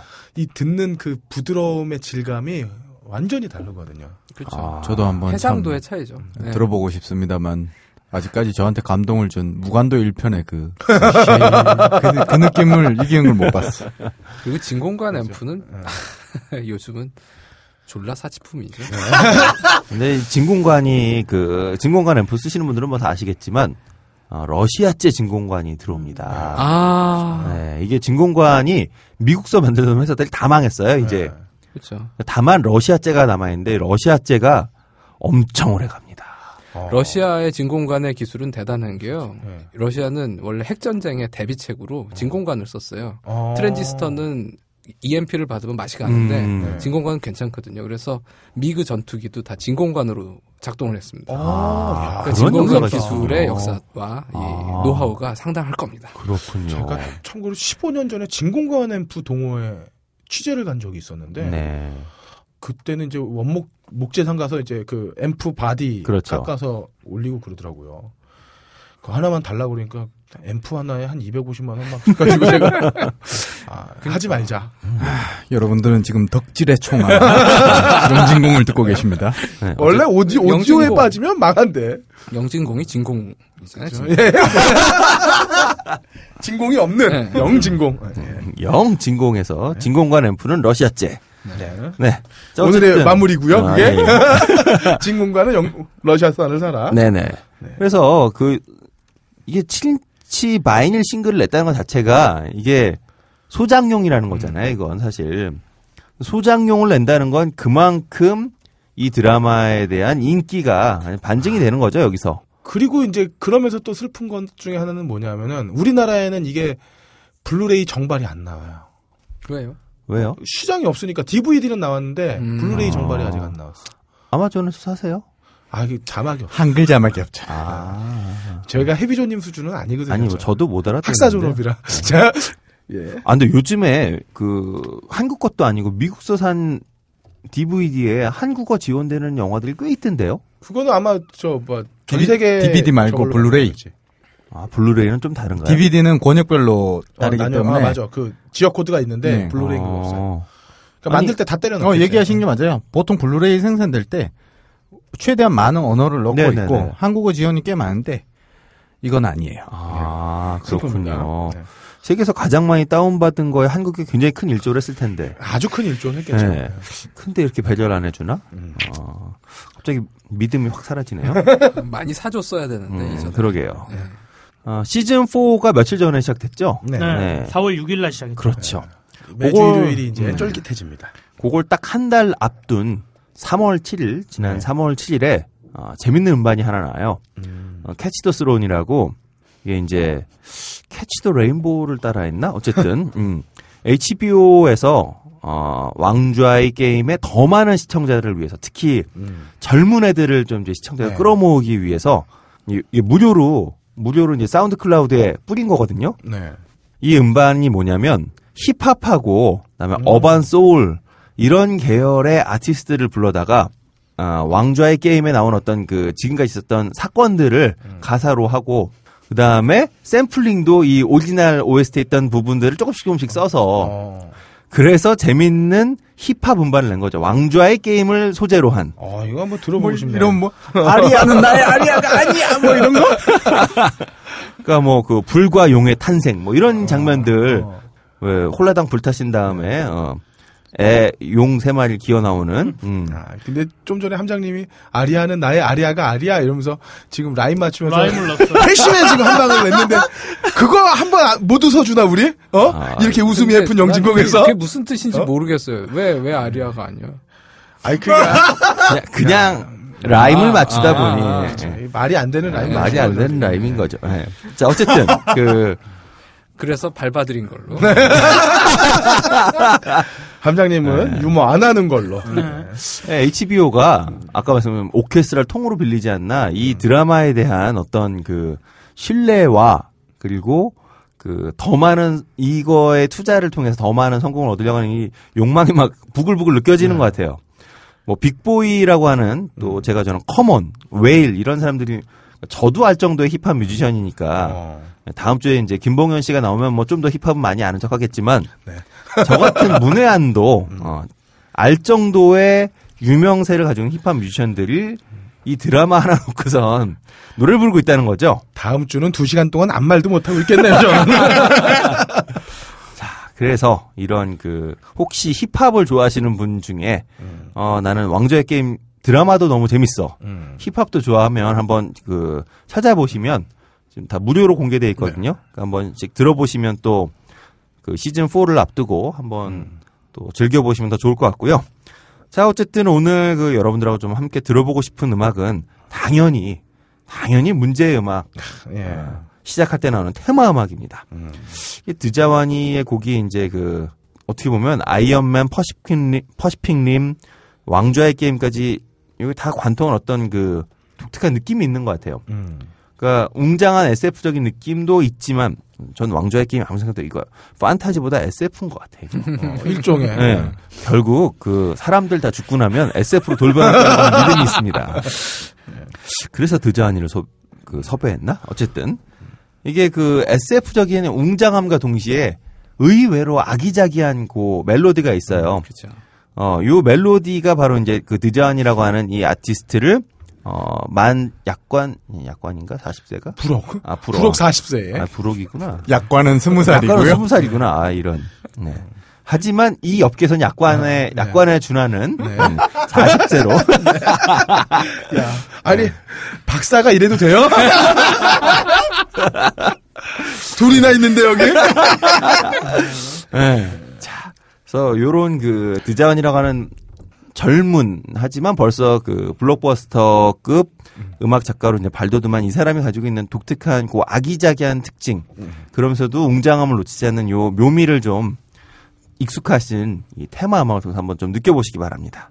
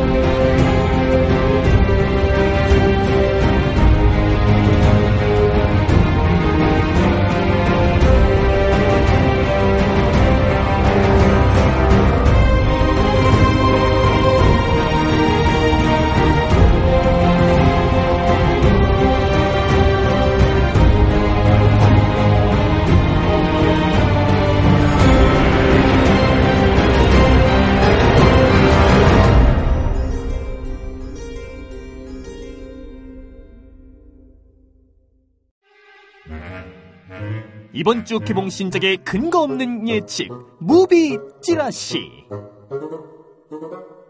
자, 무비 찌라시 시간입니다. 함장님. 방황하는 칼날 아직 못 보신 분들은 뭐요? 꼭 보시기 바랍니다. 아니 방황하는 뭐요? 칼날. 칼냥. 알바름인데요? 사실 날이 리얼이 칼날. 아 이거 진짜 원작의 힘도 있겠지만 너무도 적절히 잘 구현해냈어요. 어 그래요. 게다가 첫 장면을 그대로 엔딩에 넣어서 이 첫 장면을 어떻게 읽어야 되는지 만들려고 한 이 감독의 힘.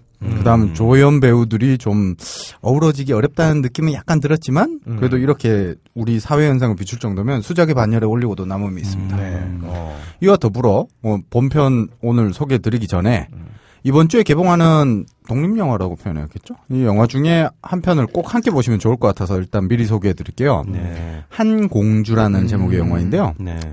한공주는 극중 주인공의 이름이고 여러 영화제에서 수상할 정도 작품성도 탄탄해요. 네. 이 영화는 묻지도 따지지도 말고 한번 믿고 보셨으면 좋겠어요. 근데 한공주를 이렇게 앞서 소개하시는 이유가 있나요? 이유가 뭐예요? 나 방황하는 칼날과 맥락이랄까?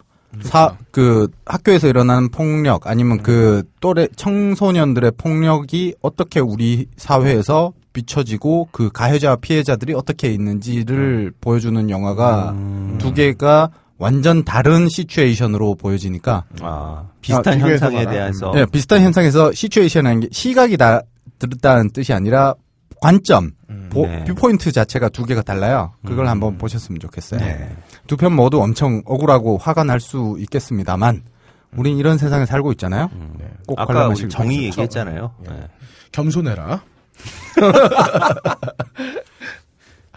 어떤 분이 그 팟빵에 우리 보고 여고생처럼 웃는다고 낙엽만 불러도 까르르 된다고 우리 사진 보시면서 여고생 떠올리시면 참 아름다울 것 같은데 우리가 좀 머리를 묶고 있긴 해요. 네, 눈을 씻고 싶어지죠. 저희가 고와요. 우리가 곱다 이런 표현 겸손하질 못해.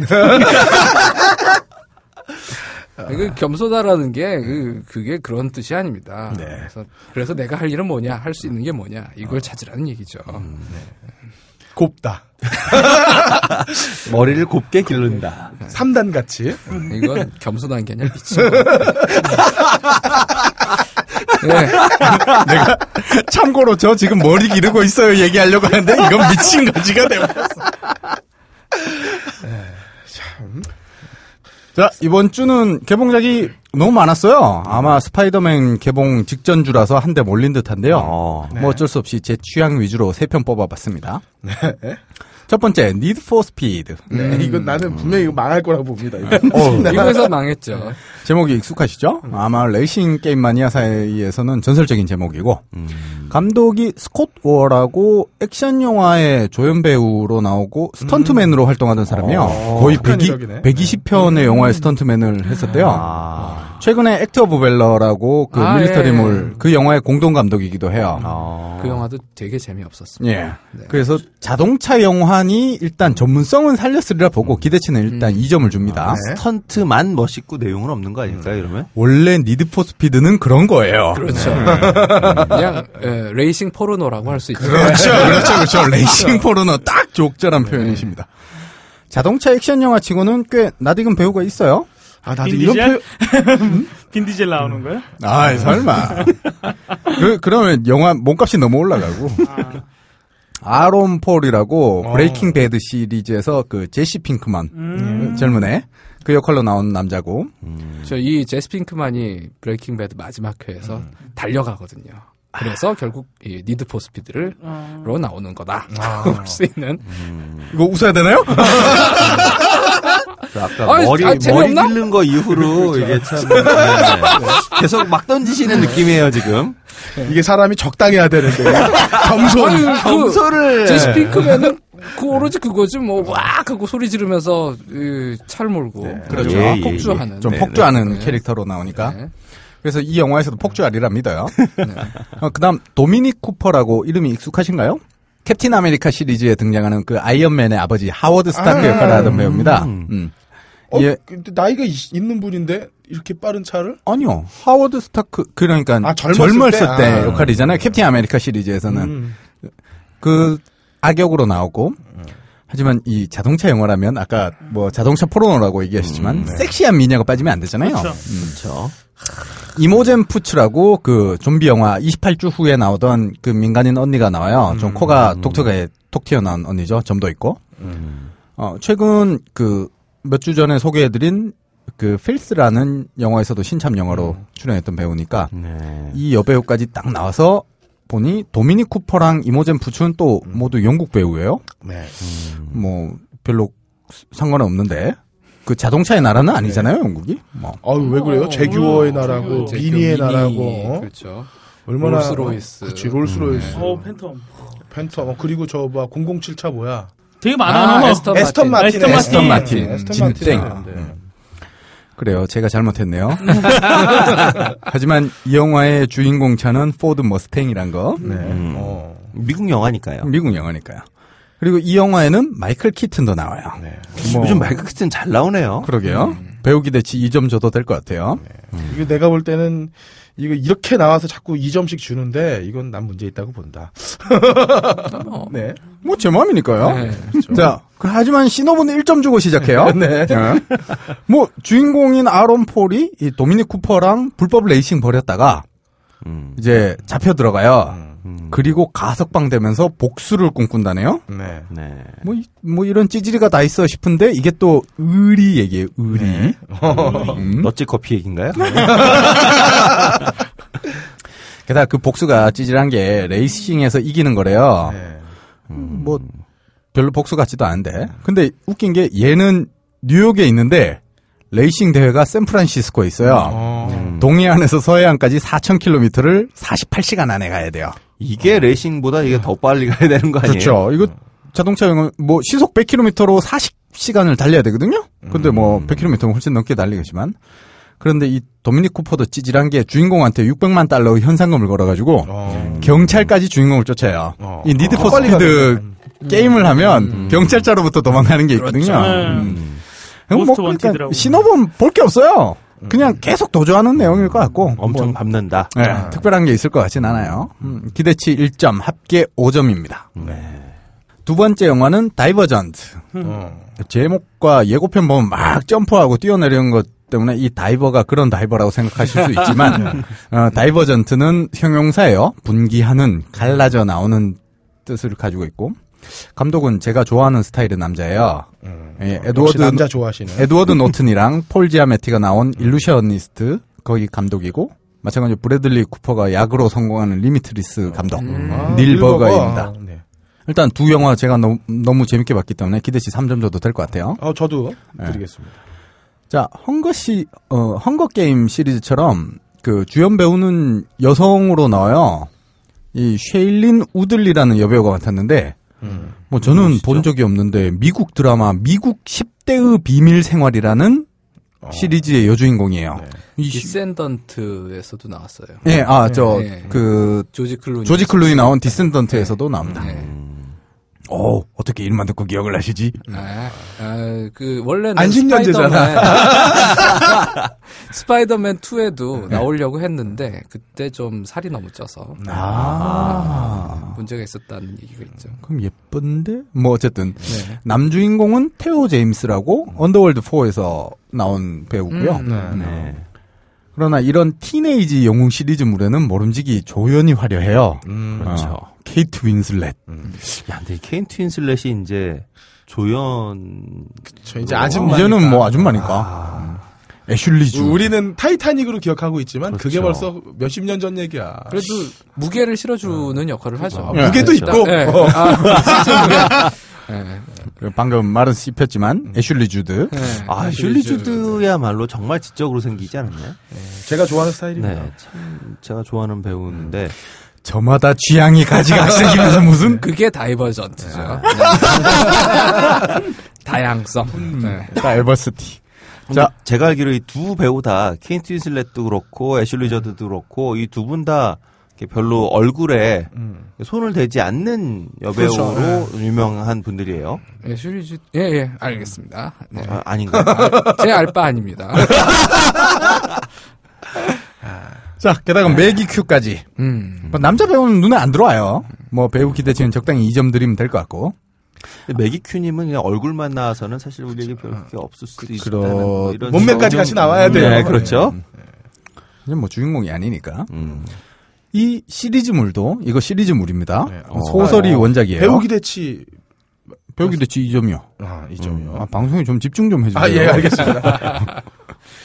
이 미래에 그 가까운 미래에 시카고에서 이미 세상은 막 뭐 전쟁도 많이 하고 거의 뭐 망해서 하나의 사회 단일체 사회에서 5개의 분파가 이 통제된 사회로 살게 되는데 거기서 자유의지를 가진 다이버전트가 등장한다는 내용이에요. 자유의지. 네. 자유의지. 네. 그러면 아까 그 자폐와 뭐 그런 얘기. 네. 뭐 제 취향이 맞는 주제이긴 한데 글쎄요. 뭐 아무튼 기대치 2점으로 합계 7점입니다. 너무 높게 줬나? 감독 기대치를 너무 줬나? 아니면 여배우한테 올렸나? 여배우 나이가 많으니까. 그래요. 네. 나올 수 있는 점수라고 생각하고요. 세 번째는 페이스 오브 러브. 네. 순전히 배우 때문에 고른 영화인데요. 감독은 에리 포신이라고 필모가 2005년 처음 스크러버라는 작품 이후에 없어요. 근데 그건 무슨 영화인가요? 모르겠어요. 기대치 1점을 줍니다. 네. 모르겠어요. 그래요. 근데 배우가 무려 아네트 베닝과 네, 이거 봐. 에드 해리스. 조연으로 로빈 윌리엄스까지 나와요. 연상성애자. 어머, 이건 봐야 돼. 기대치 3점을 줘요. 배우 때문에. 신호분 시시해요. 왜냐하면 아네트 베닝이 5년 전에 바닷가에서 사랑하는 사람이 죽었는데 네. 이 사람이 얼굴이 에드 해리스예요. 그럼 못 잊고 있는데 완전 똑 닮은 에드 해리스가 나타난 거예요. 딴 사람인 거지. 역시 매력은 머리에 있는 게 아닌 것 같아. 네. 이건 너무 익숙한 이야기 아닌가요? 뭐 그래서 기대가 전혀 되지 않아요. 기대치 네. 1점. 네. 합계 5점. 네. 아 근데 예고편 보면 아네트 베닝은 그 나이에도 웃는 게 너무 매력적이야. 되게 이뻐요. 아네트 베닝은 역시 네. 벅시에서 네. 이제 아 그때면 네. 뭐 전성기죠. 벅시가 벌써 20년 전이에요. 20년 됐죠. 와, 네. 아 그러네요. 자 점수로 봐서는 다이버전트가 제일 높습니다만 글쎄요. 뭐 시리즈물 첫 시작이 재미있던 적이 없는 것 같아요. 왜요? 에일리언 1, 람보 1. 아, 그거는 처음에 원. 시리즈를 기획한 게 아니라 제 뜻은 시리즈를 기획하고 만든 영화. 아예 뭐 캡틴 아메리카도 그랬고, 토르도 그랬고, 특히 반지의 제왕 시리즈 같은 경우에 영화가 나오면서 다들 욕했잖아요. 내년에 뭐 그래도 그걸 기대하게 만든 힘이 있었지. 뭐 반지의 제왕 1편 재밌지 않았어요? 엄청 재밌게 봤는데요. 1편 보다가 주무시는 2편이 제일 재미없고 1편, 3편 이렇게 재밌었는데. 저 1편에서 좀 졸았어요. 그러니까요. 네. 1편이 꽤 지루해요. 다양성. 네. 뭐 어쨌든 시리즈가 이 기획된 영화들이 다음 편이 재밌기 위해서 1편이 보통 재미있게 없게 나오는 것 같아서 이것도 별로 기대는 안 하지만 뭐 점수가 높으니까. 근데 그렇게 이제 다음 편을 위해서 흑별 형사 나도열이나 2편이 못 만들어지는 그런 슬픈 그런 것도 경우도 있죠. 네. 뭐 이것도 레모도 그랬고. 네네. 흥행 못하면 그렇게 될 것 같아요. 네. 뭐 아무튼 연인들께서는 페이스 오브 러브 보시면 좋을 것 같고 이 포드 머스탱을 비롯해서 수많은 슈퍼카에 게다가 그 영화는 니드 포 스피드는 CG가 없대요. 이 스턴트맨 감독답게 모든 거를 리얼 액션으로 촬영했다고 하니까 그러니까 갑자기 더 영화에 대한 흥미가 확 떨어지는 이게 내가 그래서 몸빵은 이만큼 잘해 이런 거의 그렇죠. 영화가 될까봐 이모겐 푸츠 이모겐 부츠를 기대하면서 그렇죠. 네. 이모겐 부츠가 얼마나 또 이모겐 부츠 훌륭했습니다. 아 거기에도 나오나요? 그럼요. 네. 기대됩니다. 짱가님은 여배우 성애자인 거죠. 아 그럼 당연히 성애의 대상은 네. 이성애자시니까요. 네. 아, 그럼 잠깐 그럼 여기서 함장님은 인정하는 건가요? 그 인정한 거죠. 뇌성애자. 그래요? 네. 수고하셨습니다. 영진공 단신.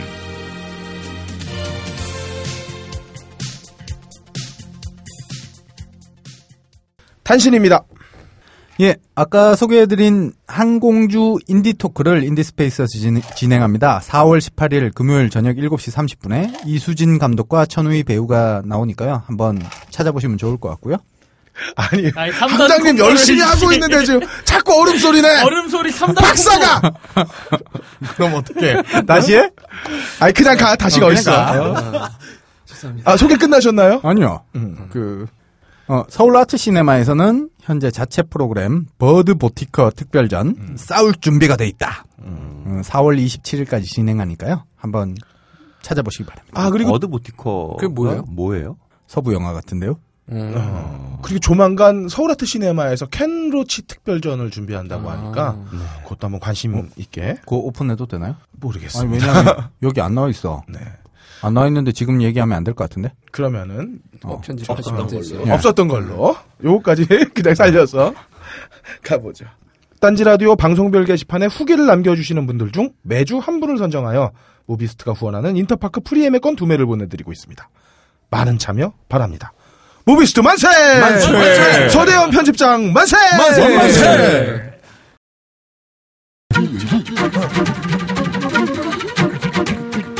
사람을 이길 수는 있어도 세월을 이길 수는 없습니다. 여자친구를 이길 수는 있어도 마누라를 이길 수는 없습니다. 불편과 부당이 이길 수는 있어도 진실을 이길 수는 없습니다. 지금은 아니어도 세월은 바꾸어냅니다. 녹음 김태용, 효과 고승수, 제작 딴지일보 진행의 그럴거리였습니다. 다음 주에는 흑인 음악 영화 파보기를 위해 음악평론가 김봉현 씨를 모시고 최근 펴낸 책자랑과 함께 찾아뵙도록 하겠습니다.